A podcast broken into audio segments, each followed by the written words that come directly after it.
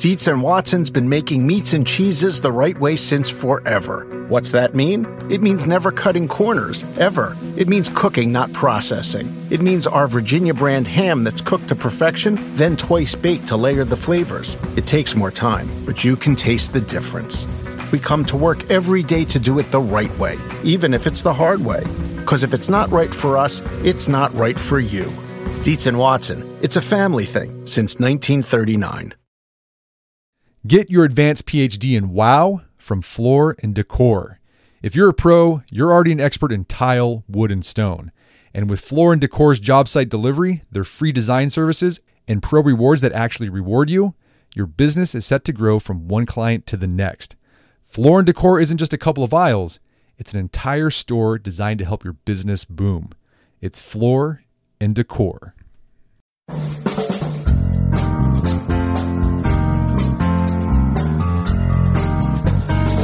Brett McKay here, and welcome to another edition of the Art of Manliness podcast. The world of Norse mythology and legend is a thoroughly fascinating one, and my guest has captured it in all its compelling mystery in his book, which retells these stories called Tales of Valhalla. His name is Martyn Whittock, and today he takes us on a gripping tour of Norse culture and myth. We begin the show discussing who the Norse people were and the misconceptions people commonly have about them, including associating them exclusively with Vikings. We also talk about misconceptions about the Vikings themselves, what it really meant to be a Viking. We then get into why it's hard to completely recapture Norse myths and rituals as they were originally known. Martyn then unfolds the Norse creation story, offers interesting snapshots of the major Norse gods, including Odin, Thor, and Loki, and explains what Ragnarok was all about. We end a conversation discussing Norse sagas and how Norse culture continues to influence our modern culture today. After the show's over, check out our show notes at aom.is slash Norse myths. Martyn joins me now via clearcast.io.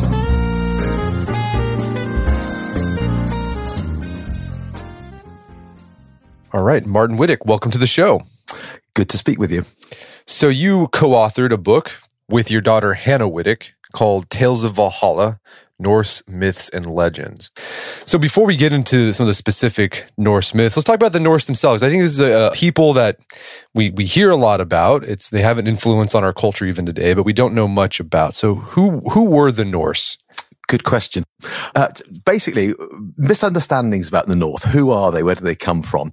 I think basically one of the, one of the problems is often when we look at the past, we forget how complicated, sophisticated, uh, and subtle the past can be, and we can have a very simplistic view of the past. And I think that almost applies to anybody when they look at the past at any point in history. The past is always a bit kind of, you know, primitive and a bit out there and a bit over there. And, and I think that the, the Norse suffer from that misconception more so than many others because of the Vikings. And we'll probably talk about Vikings a little bit later on.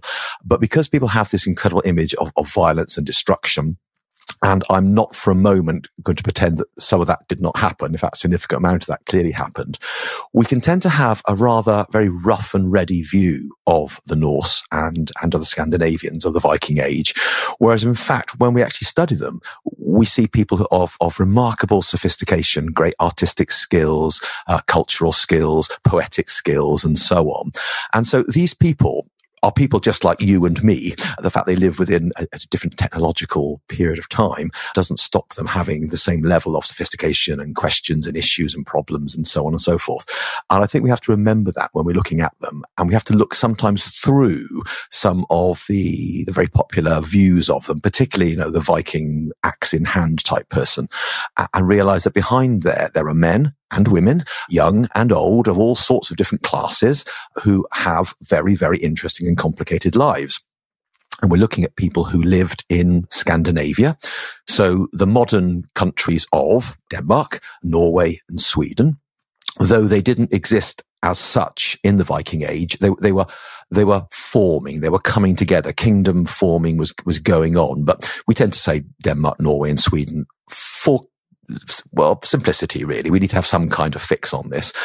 And the amazing diaspora, the amazing spread of these people's culture from about mm, you know, 750 onwards for the next 200 years. We've got this incredible explosion of settlement out of Scandinavia, which stretches all the way from Kiev Rus, and the Caspian Sea, unbelievably, to North America, where we now have pretty solid evidence for Viking settlement and Newfoundland, and probably we'll find more eventually down the eastern seaboard northeastern seaboard of, of, of the modern USA as well.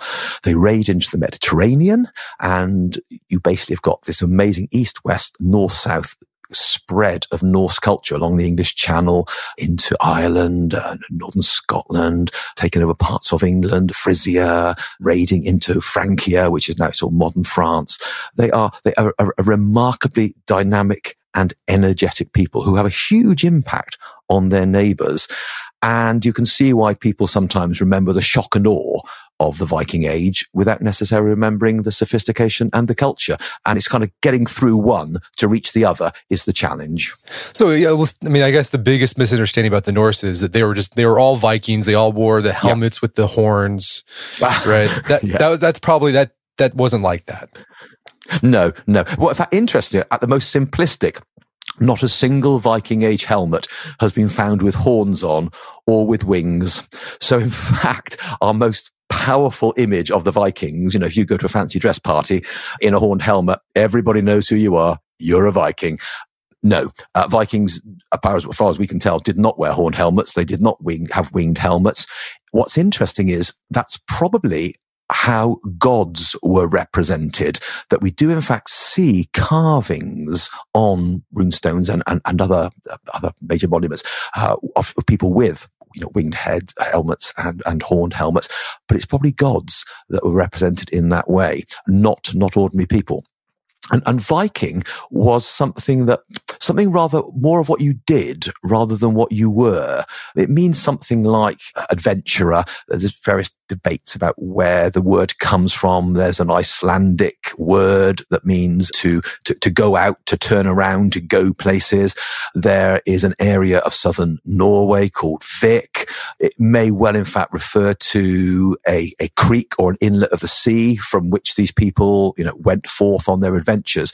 But basically, to go Viking was to go adventuring. It was kind of, how should one put it?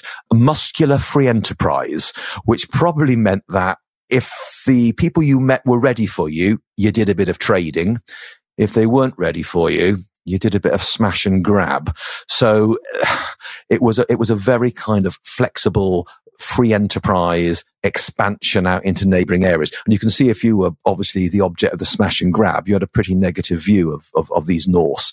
Otherwise, they'd be quite interesting people trading walrus ivory and amber and all sorts of stuff it's also probable that people had different phases of their lives, particularly elite young men, in which they did a bit of Viking, got a bit of money, came back, got married, settled down, and turned into a farmer in Denmark or Norway and put their Viking days behind them. So, as I say, Viking was probably more of something that you did rather than something that you were but it's now very much entered into the popular culture. And I use it. We all use it. We talk about the Viking age. We talk about Vikings but technically we should be talking about Norse and Norse culture and Vikings are one aspect of that. So that also obscures things a bit.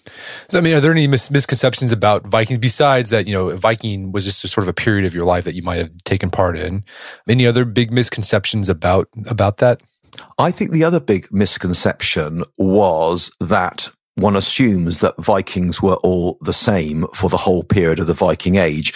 So basically, between let's say 750 and you know 1050, big big expansion of people outside Scandinavia. Well, well, people weren't the same throughout that time. There were there were different levels of sophistication of different people. They changed over time.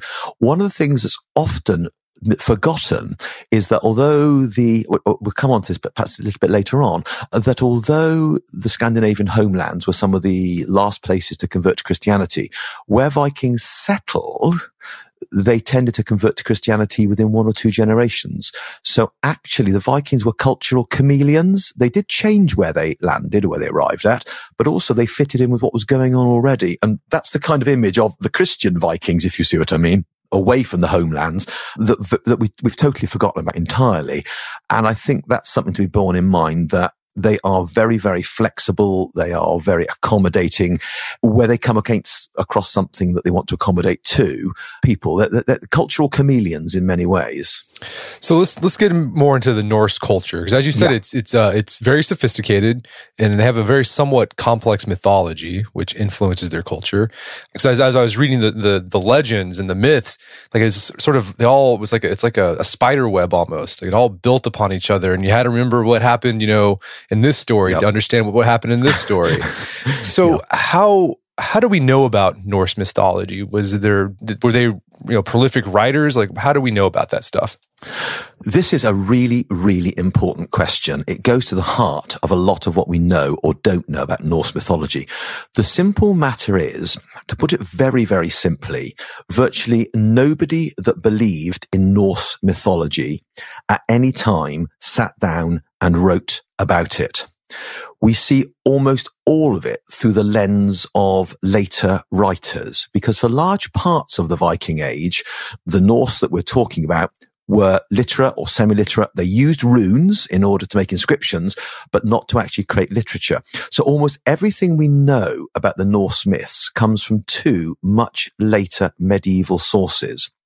The first one is the 13th century prose Edda, and the 13th century Poetic Edda. And the, the, the, prose Edda, sometimes also called the Younger Edda, is believed to have been written by a man called Snorri Sturluson. That's a great Icelandic name, isn't it? An Icelandic chieftain in the early 13th century. Now, Snorri himself was a Christian. And what he basically was doing was he was gathering together a whole bunch of old traditions that were no longer as potent as they once had been because Iceland had been Christian since about the year 1000. And he was very interested in Norse culture and Norse poetry. And a lot of what he was doing was trying to explain where a lot of the complicated imagery in Norse poetry came from. Things like, you know, calling some, calling gold Fafnir's bane or something. And he goes into the mythology in order to explain what that's about. The other big source is something called the Poetic Edda, and that's a collection of anonymous old Norse poems brought together probably about 1270s in Iceland, again written by or brought together by people who actually were Christian, but who were seeking to bring together, explain something about their shared past and explain something about where they were coming from and the kind of language and culture they now use, trying to trace its roots really. But because of that, we see it very much from the lens of much later people. And that actually makes it quite difficult because a lot of those sources are not ultimately trying to give you the a to Z of Norse mythology. It's kind of like, well, you know, we do this. Well, let me explain to you a little bit about where that's coming from. And you know, that's an expression you come across in poetry. Well, let me tell you something about that.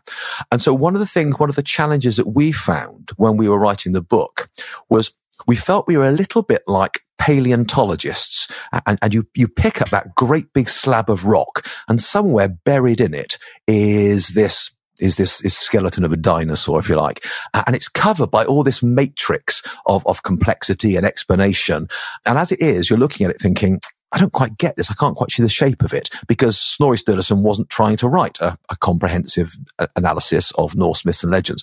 And what we've done is, and what you know, obviously other people have done as well, is we've we've pulled out the various different legends. We've teased them out. We've made them more discreet, and we've written about them. And so, as a consequence, you can then find this particular story or that particular story or this particular tale or tradition. But if you actually go back into the prose Edda or the poet- poetic Edda, what you'll find is all these things mixed in together, mished in together and kind of buried under this, this, this quite complicated layer. I, I'm not saying it's, I'm not saying it can't be accessed, but it does make it quite difficult to actually get your head around it. And we've tried to pull it out and say there's a discrete story here, a discrete story there, there's a tradition here. And then, of course, the stories are amazing. They're remarkable. They're dramatic. They're bloody. They're intriguing. Sometimes they're funny. Um, but you can then examine them as stories in their own right. But Snorri Sturluson, wasn't actually storytelling. He was pulling on the past in order to make points in 13th century Iceland.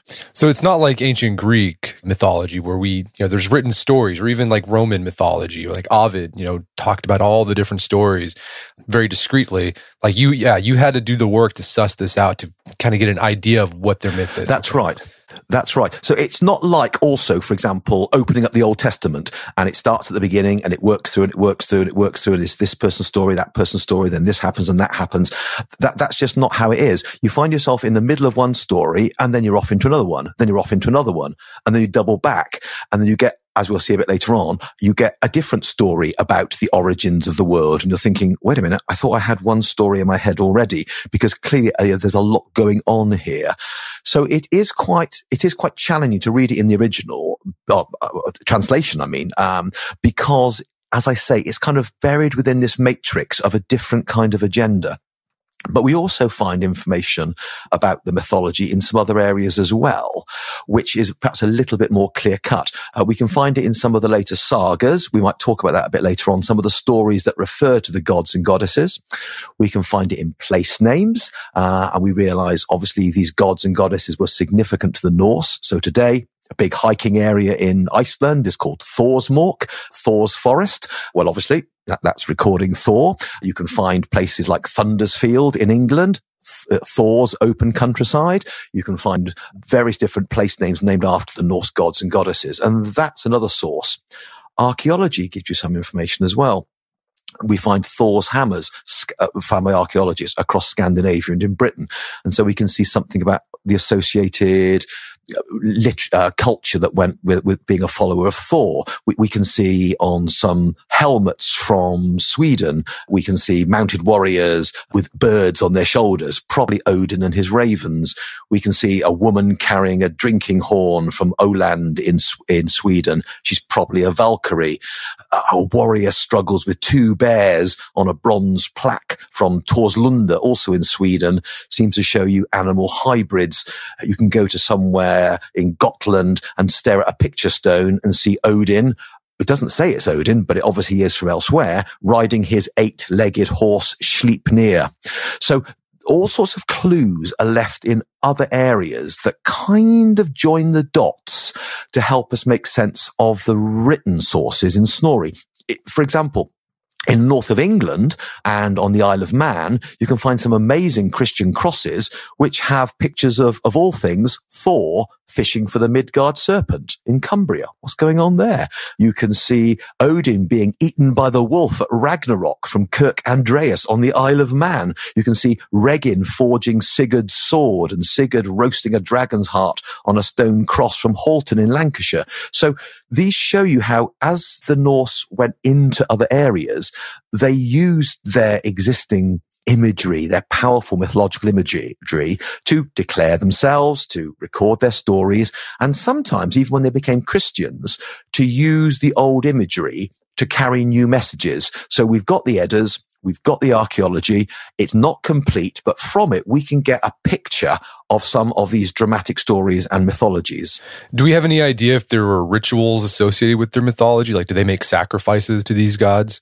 That's, yeah, good point. A lot, a lot of what happened within Norse mythology, we think, and within the practice of Norse mythology, seems to be quite home based. There were big cult centers. For example, we know at Uppsala in Sweden was a big cult center where there were big sacrifices. People, people came together in large numbers at Uppsala, mean, well into the 11th century, for example, which is pretty late. But the evidence seems to suggest that quite a lot of what happened in terms of devotion to a particular god or goddess happened very much within the local community, within the home community. So, for example, in Iceland, we see local chieftains called Gothi, who seem to be responsible for the local carrying out of devotion to Thor or devotion to Odin or devotion to Freya. So quite a lot of it seems to be quite, quite, quite, quite local, quite, quite small scale in that sense, quite community based and without the kind of accompanying literature that you would find within Islam or Christianity or Hinduism. So that a lot of it will be orally transmitted from place to place.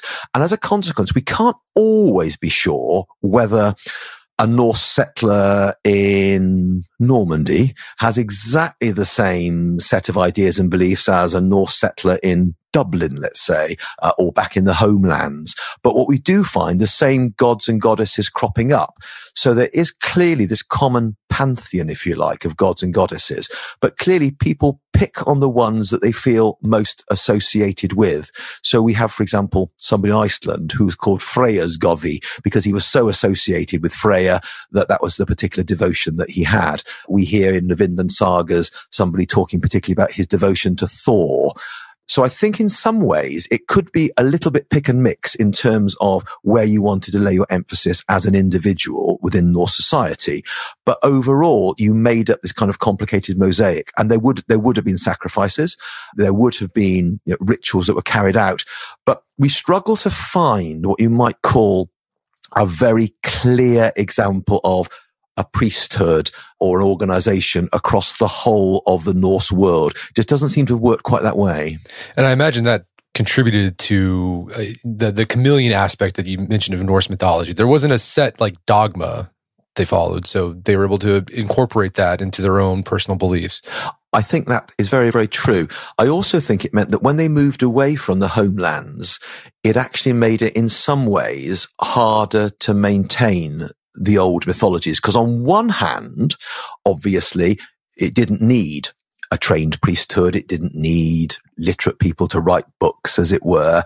But on the other hand, its very low key localized version, I think allowed it to dilute and break up more readily and, and become more, more, more, more compromised, I suppose. So we hear, for example, of an Icelandic warrior who was a Christian, but he prayed to Thor before sea journeys and when facing particularly difficult decisions. So you think, um, okay, I don't think that's quite how it's meant to work from either side. But clearly it allowed him, for, for a generation at least, to kind of mix and match between the two. And I think it kind of encouraged this, this breakup in the long term. So strangely enough, what was quite a flexible religion in the end probably doomed it to disintegration. Well, let's get into the specifics here of, mm. uh, of some of the Norse mythology. Yep. So, every human culture has a Genesis story of some sort, creation story. What did the Norse mythology say about the creation of the world or the universe? Very, very dramatic we, we have a collection of Norse myths known as the Prose Edda, as I said. Particularly in it, there's a section called The Tricking of Gylfi. And in there, we find stories brought together telling tales of the adventures of the Norse gods and giants from the beginning of life to the building of the bridge Bifrost between Asgard and the earth. And what we have is this image that before time or anything else existed, there was simply a great void no life.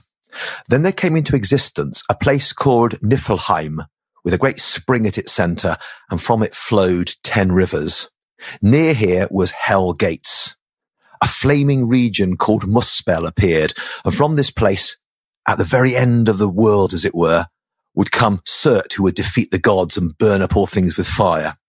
And to begin with, out of this frozen, Scandinavian wasteland. You can kind of see the, the, the geographical background speaking into this. Out of this frozen wasteland, uh, great poison rivers flowed, encrusted with ice. There we go. And from which vapors rose. And the northern part of this was covered in thick ice. The southern part melted with the heat from Muspel. And at the point where the ice and the heat met, and I suspect Icelanders would have understood very much about where, you know, where heat and ice meet. The melting drops took on the form of a man. And this, his, this man was actually a giant. His name was Ymir. He was a frost giant and from Ymir were descended all the frost giants. He sweated while he slept and from the sweat under his left arm, there was formed a male and a female and a son grew from the sweat of his legs and all the race of frost giants came from him the ice continued to melt and it dripped and it formed a great cow Humla, and from its udder there flowed four great rivers of milk, which fled this giant. Then, then the cow licked the salty rocks, and from these melting rocks appeared somebody called Buri, and from him came three sons, Odin, who we'll hear a lot more about later, Vili and Vi. They killed the giant Ymir and from his body there flowed so much blood that it drowned all the other frost giants except for one. They then took his body, broke it apart, and created from that body the cosmos as we know it. From his body, they made the earth. From his blood, this is Odin and his brothers. From, from, from the blood of the giant, they made the sea and all the lakes. From his bones, they made the rocks. They took his teeth and created the tumbled, broken pieces of rock scree that lie on mountainsides. The sea surrounded all the earth and confined the earth in the middle of the great sea. Then they took his skull and with it they made the sky, which had four corners and under each corner there sat a dwarf. They took sparks of fire from that place of fire Muspel, threw it into the air and made the stars. They took his brain and made the cloud. And then they structured the earth. And this is where it'll start to sound familiar to anybody who's read Tolkien, for example, because Middle Earth's about to appear. They said, well, the earth is a great circle and beyond it lies a great sea, and the giants live on the shore of that great sea. But they're prevented from entering the other places of the earth because a great hedge has been established there, which they've made from the eyelashes, Odin and the other gods, from the eyelashes of Ymir. That mighty hedge is called Midgard or Middle Earth. So Tolkien you know, Tolkien fans will recognize Middle Earth, and that's a place where people live. And the principle seems to be that the gods are put within, within the fence of civilization. It's called Asgard, the fence of the gods. The giants are put outside of the fence in Utangard, outside. And in between, there is Middle Earth, if you like, Midgard, where human beings live. So you've got this kind of tripartite breakup of different beings. You've got the gods in the most civilized place, as it were. You've got the giants and their forces of destruction uh, and of raw energy and of violence and of lust. Uh, and they're kind of, they're kind of literally, literally beyond the pale. They're outside the fence. And in between, kind of a, a bit of one and a bit of the other, you can see human nature here there are human beings and human beings are made from pieces of wood found on the, she- the sea shore. And Odin and his brothers form these beings and they give one, one, one of the brothers gives them the gift of life. The second brother gives beings the gift of consciousness. The third gives human beings the gift of speech, hearing and sight. So you can see how there is this mythological story about how the world as we know it, but also how the world as we imagine it and, and, and as it might be exists. And it's all united by this great ash tree. So you have to kind of imagine this huge tree, Yggdrasil, and its branches stretch right across the whole world and they unite all these different realms of being. It grows up into the god, into the realm of the gods. Its roots go into the land of the giants. Odin, for example, goes down to a well there and gives up one of his eyes as payment for wisdom. At the very bottom, there's a dragon called a Nidhogg gnawing at the roots of the tree. And the gods hold court at one level and the giants are kind of being touched by the roots of the tree at the other level, at the other level. And within that that strange kind of view of this kind of tree-like connection of the worlds. Uh, in the middle there, living beneath the ash tree are the Norns, N-O-R-N-S, and they decide the fate of human beings. So you have this quite dramatic cosmology of different worlds and levels of being united by this great ash tree. And, and, I'm giving you a very simplified version of it because there's, there's, there's, there's stags in the branches and there's a, a dragon at the bottom called a Nidhogg and there's a squir- squirrel called Ratatosk who spends all his time running up and down the tree, taking messages of ill will and trouble between an eagle on the top and the dragon at the bottom. So this, this strange, mysterious, dynamic world, as I say, trying to explain the world in which we live, but also the imaginary world as we think it might be beyond us. The world of dragons, the world of giants, the world of dwarves, the world of the gods, united by this great, this great ash tree. No, it's it's very complex and really rich. I mean, it's like you you're describing that. I was like, boy, you know, the Adam and Eve story. It's pretty, pretty simple. You know, God created the earth and seven days. All right, Adam and Eve created. That's it. It's much more straightforward. Exactly. The, the, the Norse myths and legends are very, very complicated. As, as we'll see when we come on to look at the gods, how the gods came into existence, there are sometimes different stories feeding into it as well. So part of the complexity is due to the fact that there is no one simple canon of what is it we all sign up to. And I think what we have to imagine is that when people like Snorri Sturluson brought it all together, they actually pulled on a tradition that was probably never completely coherent or never completely agreed. So if in fact, as you're reading it, you end up thinking, oh, wait a minute, I'm, I'm not following this quite. Um, I thought that was there. How's that there? It's probably because you're spotting the joins in a story that people like Snorri bolted together. And you're, you're kind of, you're kind of spotting the construction evidence and thinking, hmm, how does that tie together then? Uh, so some, some of the richness and the complexity certainly comes from the fact that, that people like Snorri were bringing together a whole bunch of stories that nobody had actually sat down before that, as far as we know, and, and put it all together in one place. And that makes a complexity. It makes for it being quite intriguing. It also means that sometimes you get stories that seem to contradict other stories too. We're going to take a quick break for a word from our sponsors. Texas Pete is the sauce that allows you to sauce like you mean it. Each Texas Pete sauce is packed with a bold, balanced flavor. The signature tanginess is what makes it a legendary hot sauce that can be used on just about anything. You're definitely going to want to try every flavor. The original hot sauce has a famous secret blend of fermented peppers. Their hotter hot sauce is three times hotter than the original, and it's not for the faint of heart. They also got a flavor called Sabor by Texas Pete, adds authentic Mexican flavor, and they also have a dust dry seasoning that matches the flavor of the original hot sauce in a flavorful dry rub. But the flavor that I've been enjoying lately is the chop sriracha sauce. It's got chili, garlic, and some tropical tangy notes. It's really good. I love putting on my eggs. Texas Pete sauce like you mean it. Visit texaspete.com and use the store locator to find Texas Pete products as well as purchase sauces and get recipe inspiration. And you can use promo code podcast24 for 20% off at texaspete.com. That's podcast24 for 20% off at texaspete.com. Check out the Sriracha Cha Sauce. Did you know Fast Growing Trees is the biggest online nursery in the US with more than 10,000 different kinds of plants and over 2 million happy customers in the United States? You can grow lemon, avocado, olive, or fig trees inside your home on top of the wide variety of houseplants available. Fast Growing Trees makes it easy to order online, and your plants are shipped directly to your door in one to two days. And along with their 30 day Alive and Thrive guarantee, they offer a free plant consultation forever. So I use Fast Growing Trees to order not an indoor tree, but an outdoor tree. There is an oak tree that was in our front yard that died a few years ago due to heat stress. Had to cut it down. There's been a blank spot that I've wanted to put another tree there. I wanted a maple tree that turned bright red during the fall. And I went on Fast Growing Trees, found the tree that fit the criteria that I was looking for. Turns bright red. It's a maple tree that turns bright red in the fall. So if you want to try fast growing trees, right now they have some of the best deals online, like up to half off on select plants.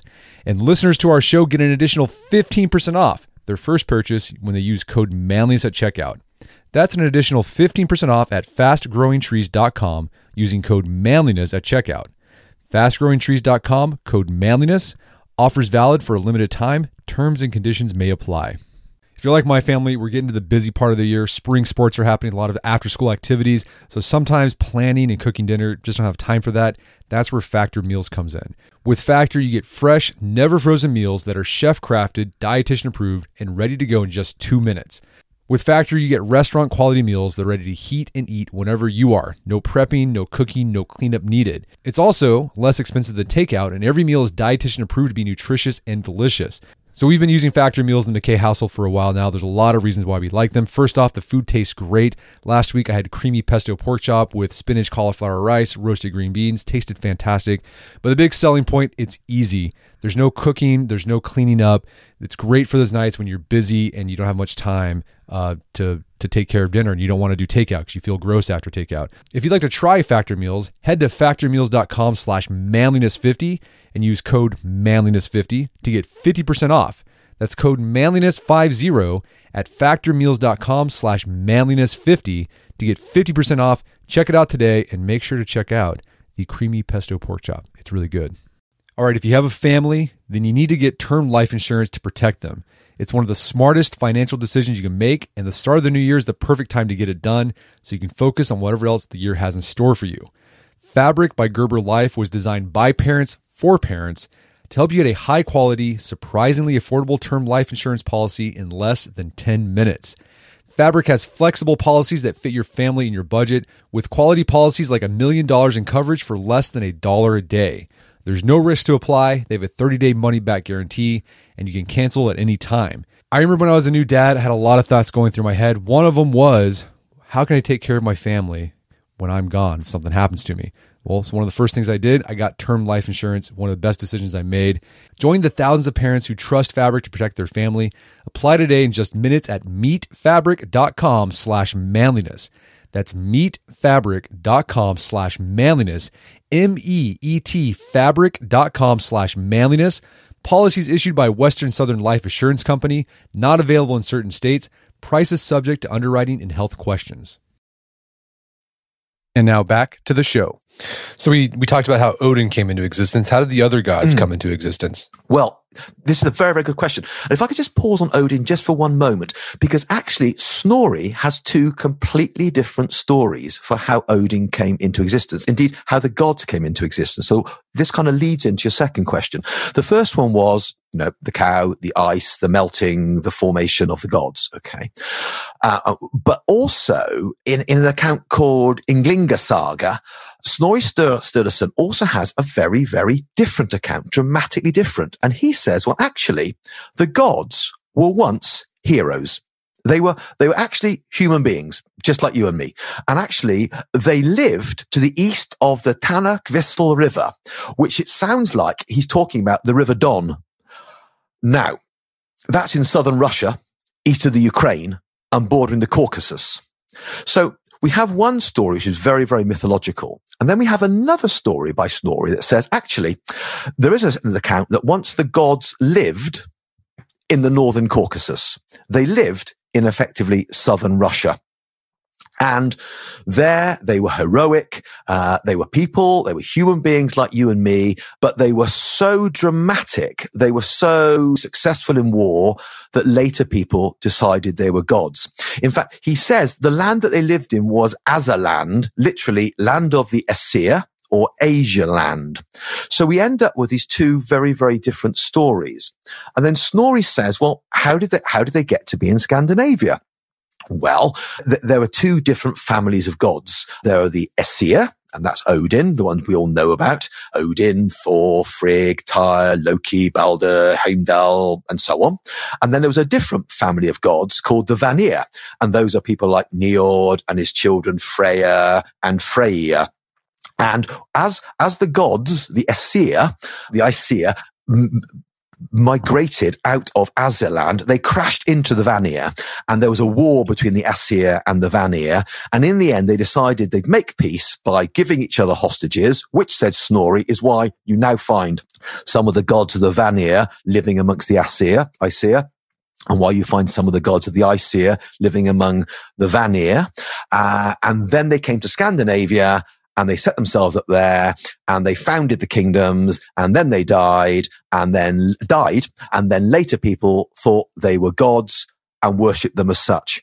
And you're thinking, what is going on here? And I think what's going on here is two things. One, Snorri as a Christian is uncomfortable with the idea of the Norse gods and goddesses being real gods and goddesses. So he puts forward a construction where he says, actually they were heroes. Later people thought they were gods and goddesses and told all these remarkable stories about them that I'm, I'm about to tell you now. And that's all the stuff that, you know, we know about Norse myths and stuff. But actually between you and me, they weren't real gods. They were just heroes and other people got it wrong. So I think partly that's going on. It's Snorri working with earlier myths and feeling uncomfortable with what he's got. Secondly, I think probably that in this relationship between the Aesir and the Vanir, you've probably got two earlier traditions of religion within the Norse. So probably at some point, people in Scandinavia believed in a different set of gods and goddesses. And one group became more dominant than the other. One ideology became more successful than the other. And that left people with, with a puzzle because they ended up with gods they knew pretty well who were warrior, out there gods, you know, fighting gods, people like Odin and Thor and so on. But they also were left with people that were primarily fertility gods, Freya, for example, and her brother Freyr. And it's possible, this is all a bit speculative, but it's possible the fertility gods actually belonged to a different layer of Norse mythology. And at some point in prehistory that will never ever untangle, these two ideologies, these two different religions clashed, came together and were kind of fused. And what came out of it was this strange kind of construct where there's two different families of the gods. They live in different places. They do marry each other. They do have relationships. They do sort of work together, but they're kind of different. Amazing, isn't it? No, it is amazing, and, and, and the way the, the the gods are described, like they're they're very human, right? It's not like the Christian God. Like they're very human. Like it's almost like they're humans with superpowers, right? Like they're like the Marvel yes. comic Thor. Um, yes. So like, they, were they? I guess imagining they weren't omnipotent or omniscient, correct? It is quite curious because I say when you have this one this one thread of Snorri, they are they're magical figures, but Odin actually is a mortal who dies and is cremated and and so on. But when you get onto the more fully formed myths, when you actually are describing them as being gods, as it were, on one level they appear immortal, they appear all seeing. They appear all knowing. They, they reveal themselves to people. They can disguise themselves. They take sides in quarrels. People pray to them and so on. But as you look at them, they actually are much more like empowered divine human beings. So they've got a lot more in common with the inhabitants of Greek Olympus than they have with with, with any Christian or Islamic, for example, view of, of God. So, for example, they're very flawed. They fall out with each other. They squabble with each other. They fight with each other. They betray with each other. They commit adultery. You know, Odin, for example, has to sacrifice his eye to get wise. Thor ends up with a fight with a giant and a giant's whetstone, you know, embedded in his skull. We see them having affairs with giantesses. Yeah. So giants aren't always bad, you see. We see, we see them causing trouble as well when we look at Loki in a, in a, little while, we see that we, we see mischief going on. And of course, eventually hanging over all of this is the day of Ragnarok, which, which, which no doubt we'll look, we'll look at a little bit later on. That effectively these gods, apparently immortal, apparently all powerful, apparently dramatic, have hanging over them utter and complete destruction. The day of Ragnarok is always coming. The monsters will break out. The giants will crash into Asgard, the home of the gods. They will destroy the bridge Bifrost. They will bring down the created order in fire. It will be the twilight of the gods. That's that's intense, and we'll talk about Ragnarok here in a bit. But let's talk about each of the individual gods because, like like the Greek gods, they all seem to take on a particular attribute or virtue, or they represented something larger. So, like Odin, he's often called the All Father. He's like the like sort of Zeus in the, the the Olympic gods. But he, what did he represent to the to the Norse? Odin's very Odin's interesting actually, very interesting because on one level he he he is a warrior god.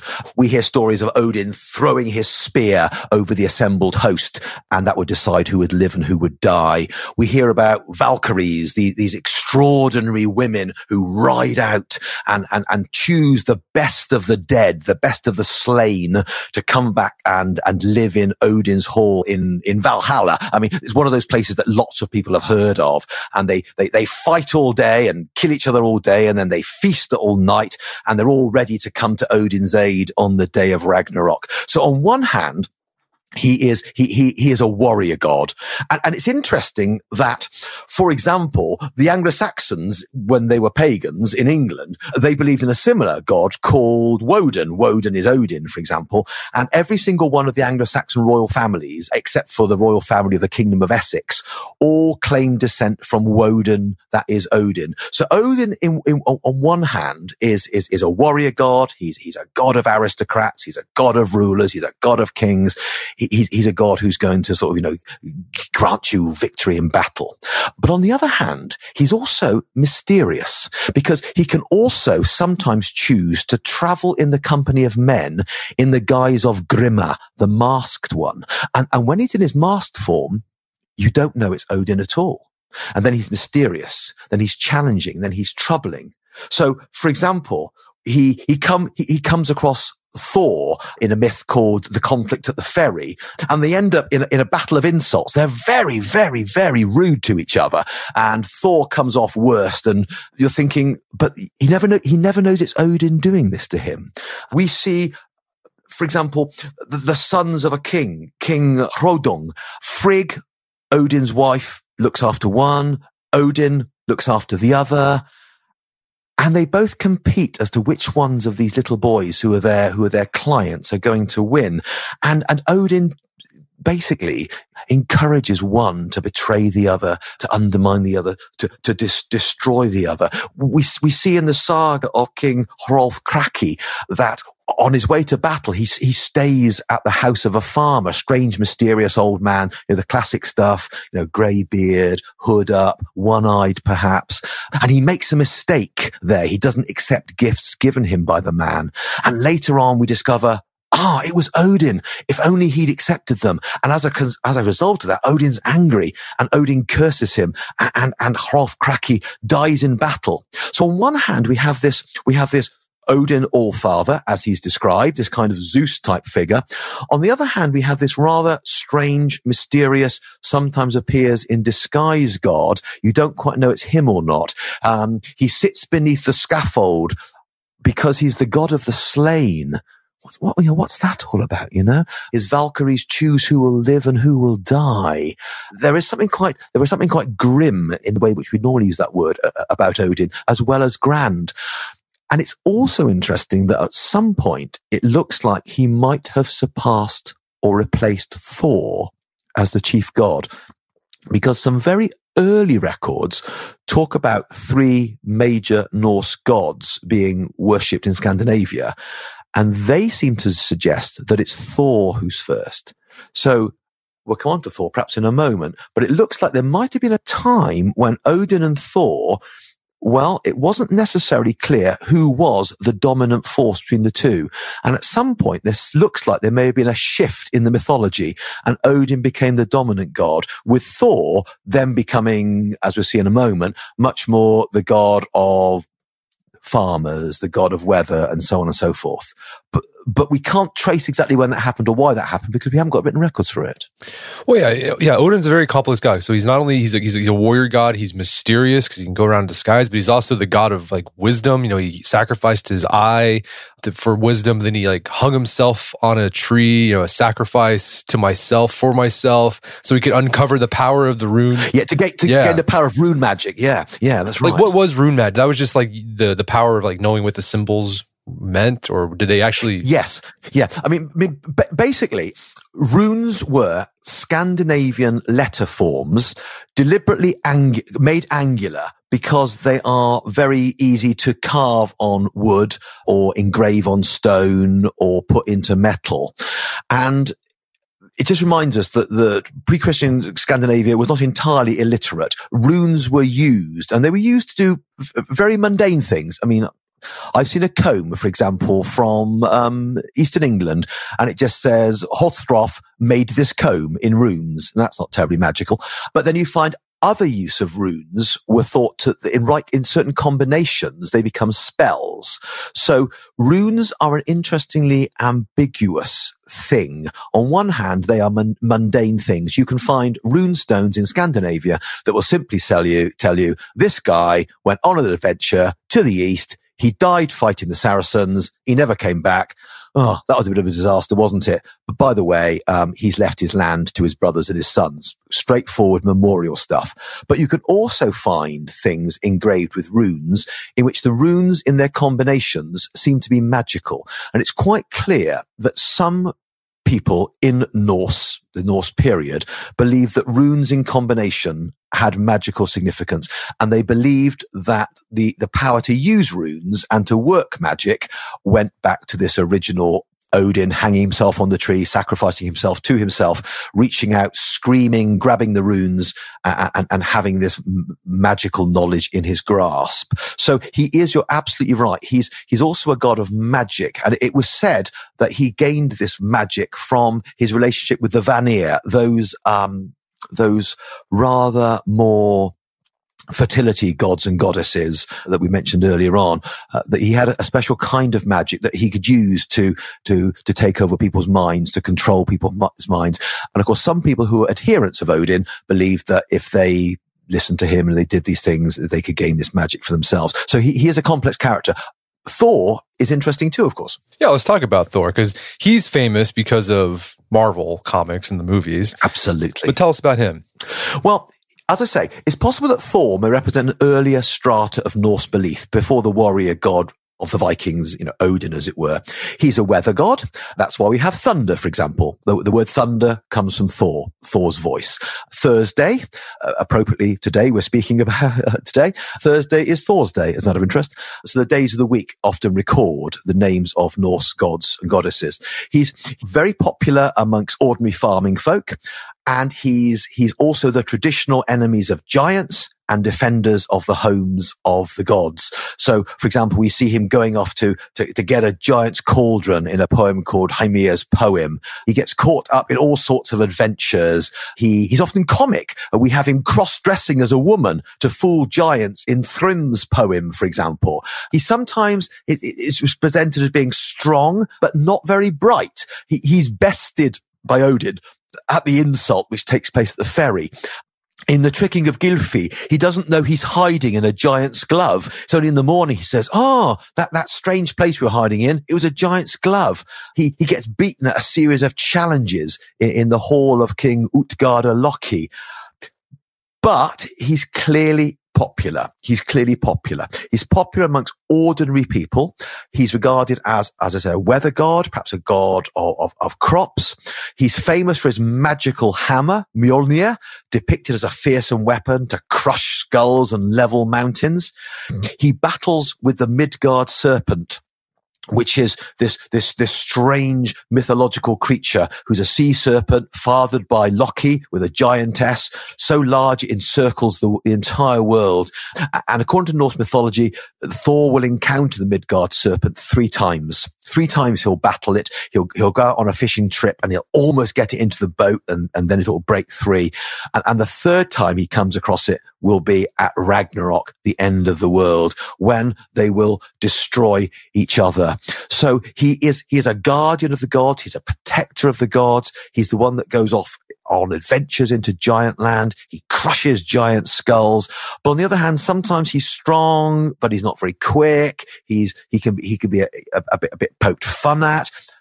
Basically, in the mythology, no one pokes fun at Odin but they sometimes do it Thor. Well, what another god that's pretty famous that a lot of people think about when they think about the the the Norse gods is Tyr is another one. Yes. What, what was what did he represent? What was his role in the mythology?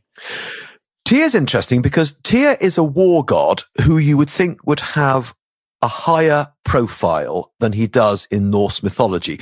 When he appears, he's clearly a war god. He also presides over matters of justice and of law. He's remembered in Tuesday, for example. Tu or Tyr are, are, are related names of, the, of, of this god. And he gave his name to the T rune in Norse runic alphabet. He's has quite a dramatic character when he does appear. In one of the poems in the Poetic Edda, the Valkyries go out and they instruct the human hero Sigurd to invoke Tyr for victory in battle. Pray to him and he'll give you battle victory. In another Eddic poem, Loki, Loki insults him by saying, you're good at stirring up people into strife, but you're no good at reconciling them, are you? He is given the job, for example, of holding the jaws of Fenrir the wolf, who is this great, terrible, destructive wolf character who the gods decide they want to chain up to stop him destroying them. And the wolf basically says, no, I'm not having any of that. And they say, well, look, what we'll do is we, we promise you that Tyr will put his hand in your mouth and we'll therefore put this silken cord around you. And you know that we won't obviously do anything against you because, because why would we do that? Because obviously Tyr's put his hand into your mouth as, as a hostage. And anyway, they then put this silken cord around the wolf. It then turns into an incredibly strong chain that the wolf cannot break free of. And he bites off Tyr's arm. So Tyr's a very important character in here because by sacrificing his hand or his arm, he allows the gods to chain up this terrible wolf, Fenrir the wolf, this great wolf of destruction. So he's important But for such an important god, he doesn't appear as much as you think he would or should in Norse mythology. And one of the theories is that, like Thor, he's been overshadowed by Odin. And that at some point in the formation of Norse mythology, Tyr was a more dominant war god than he later was. And as the cult of Odin increased in its popularity, that he rather overshadowed Tyr. So Tyr was left with this role of hero, warrior god, the one who, who helps control the wolf. He'll be there on Ragnarok fighting, but he's no longer as dominant as he should be you would have thought, because Odin seems to have displaced him somewhat. Well, one god that gets a lot of play in the mythology, you've mentioned his name throughout this, is Loki. Yes. What did his What was his role in uh, in the Norse mythology? Loki is a very very interesting god. It's it's very easy to simply see Loki or Loki as the Norse equivalent of the devil but Loki is, is, is more complicated than that in as much as there's an ambiguity about about him. Uh, th- there's a whole collection in the prose edda a section called the tricking of gylfi in which we're introduced to the trickster god loki and his terrible children. And, and his character is absolutely central to norse mythology and to the group dynamics of the gods. What's interesting is loki is described as the half brother of odin they share the same mother, but whereas Odin's father was one of the gods, Loki's father was a giant. So immediately we have this kind of, ah, there's giant DNA in Loki. This is not going to end well. Because as I say, the, the god, the, the, the gods look at the giants as being the forces of destruction, primordial chaos, for example. So that means that, but it means that Loki enjoys a peculiar distinction. He belongs to two worlds at the same time, the gods and the giants, natural enemies. He's a cause of conflict, but at other times he's a trick, he's a trickster god. He's not always portrayed as evil. For example, he is described, for example, in the Seeress' prophecy as that evil loving Loki, and Snorri describes him as Loki has a handsome and pleasing appearance, but he is evil in character and he behaves capriciously. And we can certainly see that. He insults the gods and goddesses in Loki's quarrel and causes no end of trouble. He contrives the death of Balder by the blind god Hod because he twigs that the mistletoe had never promised it wouldn't hurt Balder. So, ah, he can fashion an arrow out of that, get Hod to throw it or fire it and kill Balder. Now, this is just sheer nastiness. This is, this is evil mis- mischief making. No question about that. But on the other hand, on the other hand, he's also seen as being uh, a trickster god. He is seen as sometimes being on adventures with uh, Thor, for example. He's not always presented as being ultimately evil but the evil is always there bubbling below the car- below the surface. And it's not surprising, for example, that he, he fathers a whole bunch of destructive forces. He's the father of Fenrir the wolf, who will eventually destroy Odin. Um, he's he he's the father of the Midgard serpent that will eventually kill Thor. He's the father of Hel, who will prevent who will eventually create a boat that will allow the force of destruction to sail right up to Asgard and destroy it. So Loki is a curious character. He clearly is presented in a lot of stories as evil, as destructive. In other ones, he is a trickster god, a god of who uses his wits, as it were, who's always out for number one but is curiously ambiguous. It's as if the Norse could not finally come down on one side or the other as to who, who they, who, who they see him as. But ultimately, he will make his own decision and he will decide against the gods at, at Ragnarok and he will be a primary force in their ultimate destruction. So I suppose that's the ultimate, that's the ultimate ending. Yeah. He will destroy the gods eventually, whatever he's done in the past. Now, my, my favorite story of Loki was the one where he was, he was in Asgard and he was just stirring the pot. Like he was going around to each of the gods and saying, and sort of bringing up their, their own, like the stuff yeah. you don't talk about. And they're like, you know, no, you don't talk about that. very sexual. Right. Yeah. Very sexual. I mean, it, it reminded me of like the person, like in your, you know, that one person in your family that just, when there's a family reunion, they're always like they're trying to create conflict. That's what Yes. Loki was doing. Yes. Yeah, I mean, he, and he's really rude as well. He, he goes in and says, Freya, yeah, yeah. Do you remember the time you were having sex with your brother? And yeah, and everybody came in and found you? Yeah, yeah. And while you were doing it, you were so embarrassed, you suddenly, you, you suddenly passed wind very, very loudly. You're thinking, what? What? Loki says that. Now, not surprisingly, people are shocked and horrified. Yes, he's a stirring up god. If anybody's got an uncle like that, their family's got a problem. Right. Well, let's talk about Ragnarok. This is all leading up there. So the gods are they're they're powerful, they're omniscient, and like, but they know that they're going to be destroyed at some point at Ragnarok. So what happens at Ragnarok? Ragnarok hangs over the gods throughout. It is this kind of dark shadow. It is this, this cloud that's always on the horizon. And we, we are told that Ragnarok will come at a point in the future that is signaled by certain cosmic events. There will be three terrible winters in which the world will be torn by conflict. Son against father, daughter against mother, terrible destructions. Then, as if that isn't enough, it'll be followed by three strange and cold winters. Deep snow will cover the land. The sun will lack the heat to thaw that deep snow. And after those six winters, the forces of chaos that have been held throughout the centuries will finally break free. The wolf named Skoll will pursue the sun, catch up with her, and will swallow her, bringing disaster on all people. The wolf, called Hati Hrodvitnisson, will pursue the moon and will swallow the moon. The stars will disappear from the sky. The earth will be shaken, mountains will fall, and trees will be uprooted. Fenrir the wolf, the greatest force of destruction, will break his bonds and be free.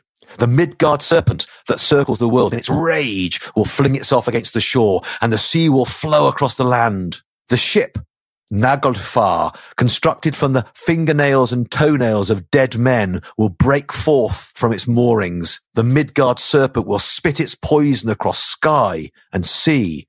And side by side with Fenrir the wolf, and with that great and terrible ship, will drive towards Asgard. The sky will tear apart. The sons of Muspel will ride from the place of fire. They will break the bridge Bifrost that connects heaven and earth. Freyr, the Vanir god, will fall. Tyr, too, will fall in battle before the great evil dog called Garm.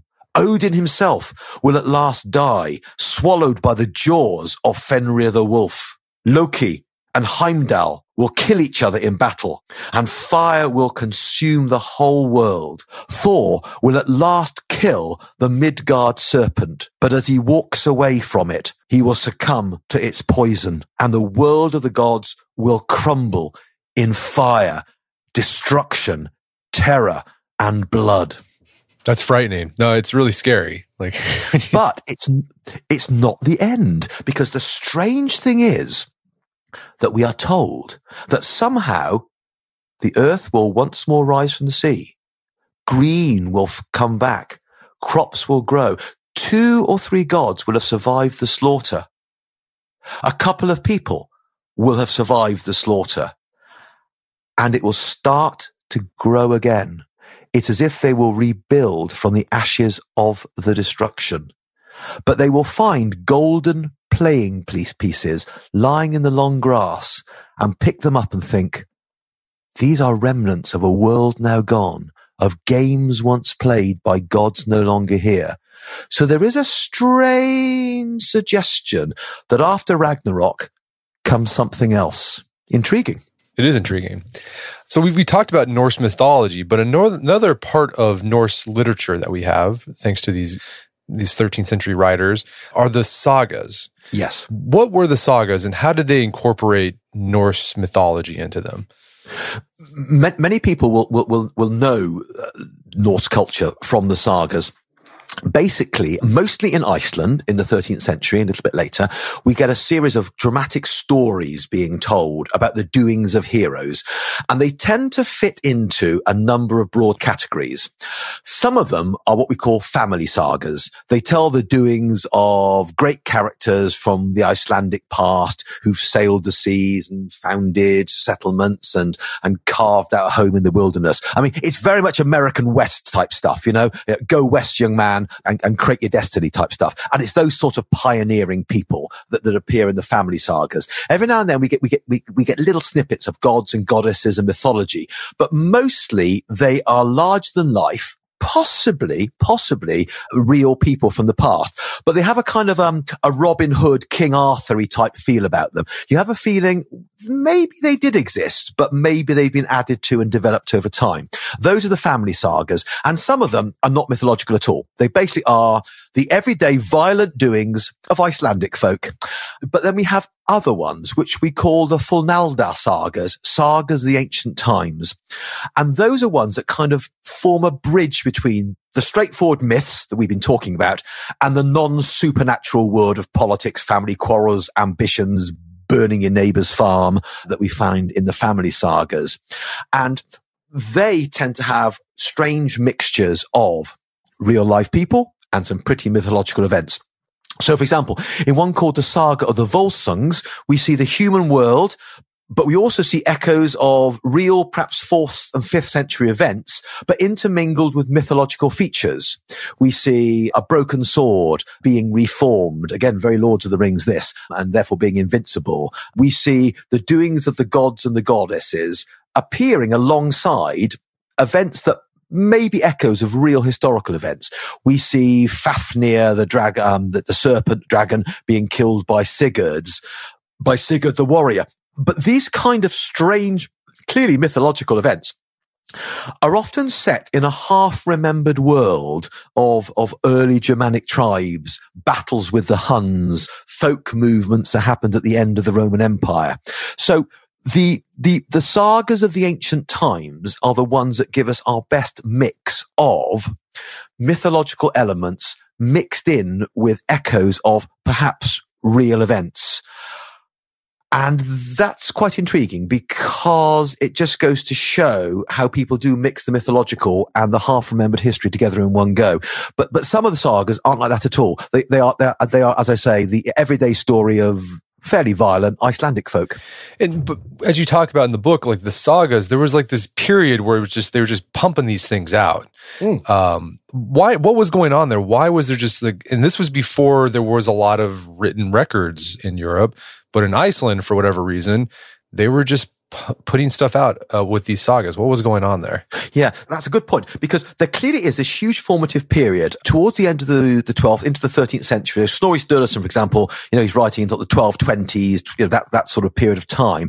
And there's a huge creative activity there in which these, these things are being put together and retold and told and retold again and so on. There's a big debate what's going on here.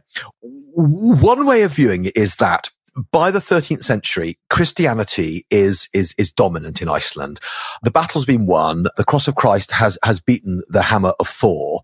And that, allows Christian Icelandic writers to if you like, draw upon their current cultural heritage because it's no longer spiritually threatening.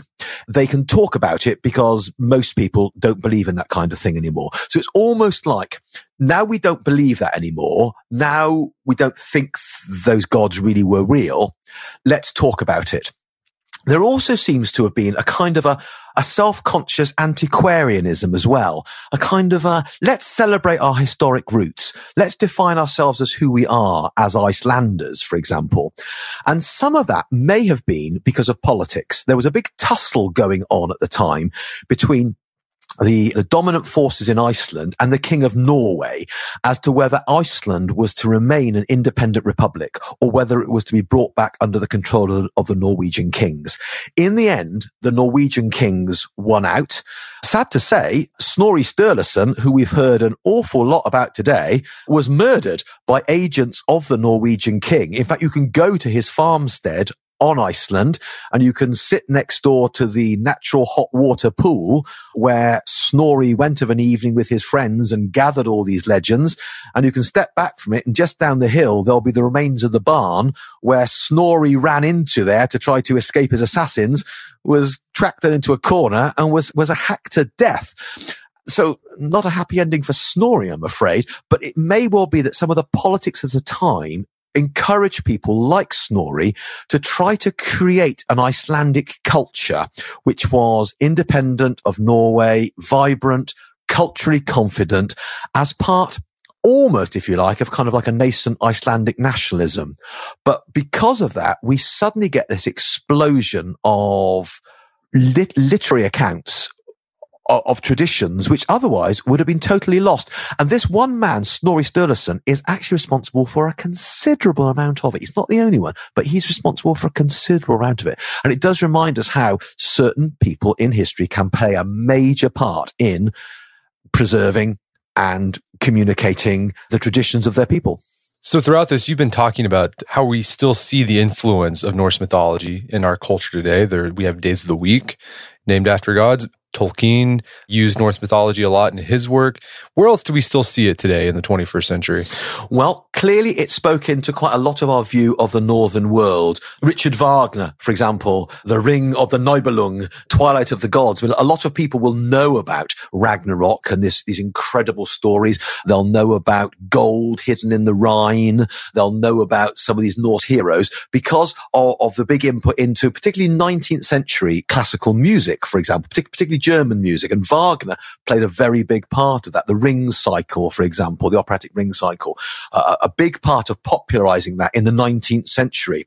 Yep, we've got Tolkien. When you read The Hobbit, when you look at The Lords of the Rings, uh, and you look at the world of Middle Earth. It's that word again, Midgard. When you see these giants and you see, you know, effectively trolls, when you see elves and dwarfs, you are looking into a world which is very much in, indebted to the mythology of the northern world, of the Norse and also of the pre-Christian Anglo-Saxons. And it's not surprising, for example, that Tolkien was an old English scholar. He was an academic. Uh, he he knew his stuff. So that's that's entered into our mythology in, in a in a very big way.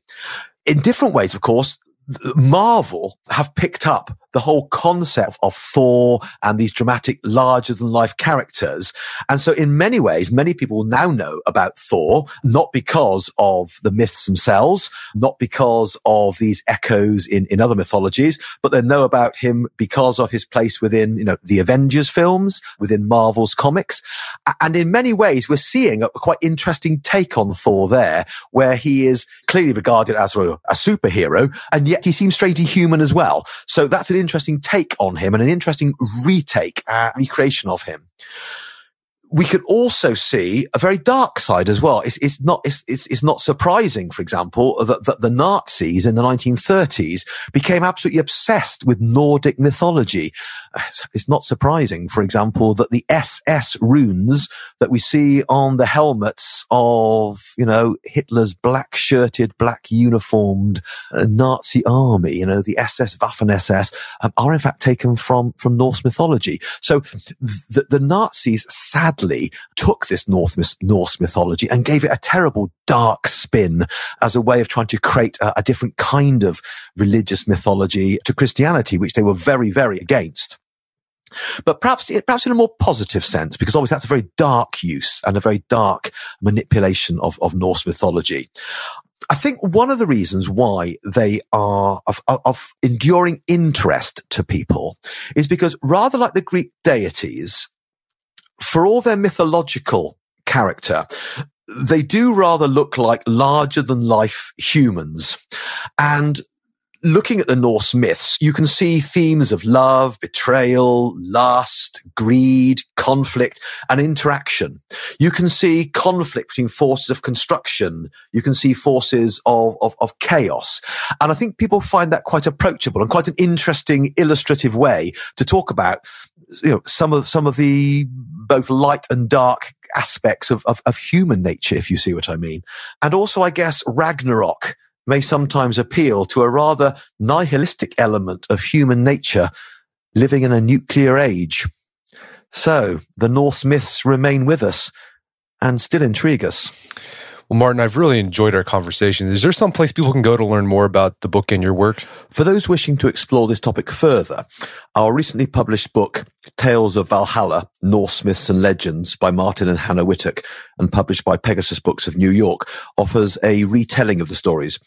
And because this is a retelling rather than a new translation, we have had the freedom to focus on the particular stories, explain aspects otherwise may be confusing or obscure, and introduce each story with background information, but we have kept close to the content of the original Old Norse myths and legends. To read these stories in their original context, a number of modern academic translations are available, and listeners could find these by looking for Prose Edda, Poetic Edda, and the various sagas, either through local booksellers or online searches. Well, Martyn, thanks so much for your time. It's been a pleasure. Thank you for having me. It's been good to be with you. My guest today was Martyn Whittock. He is the co-author of the book Tales of Valhalla. It's available on Amazon.com. Also, check out our show notes at aom.is slash Norse myths, where you find links to resources where you can delve deeper into this topic.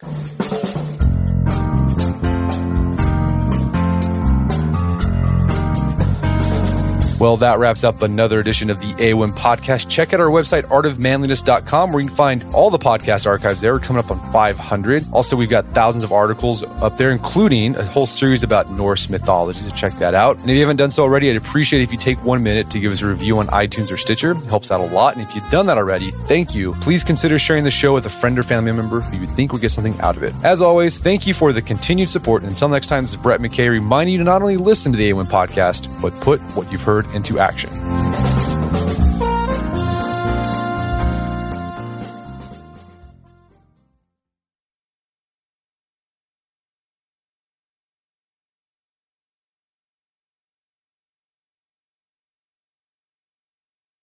Luxury is meant to be livable. Discover the new leather collection at Ashley with premium quality leather sofas, recliners, and more, all built to last. No matter how many spills, scuffs, or pet related mishaps come its way, the leather collection at Ashley is made with the durability you need for the whole family. Shop the new leather collection at Ashley and find chairs starting at $499.99 and sofas at $599.99.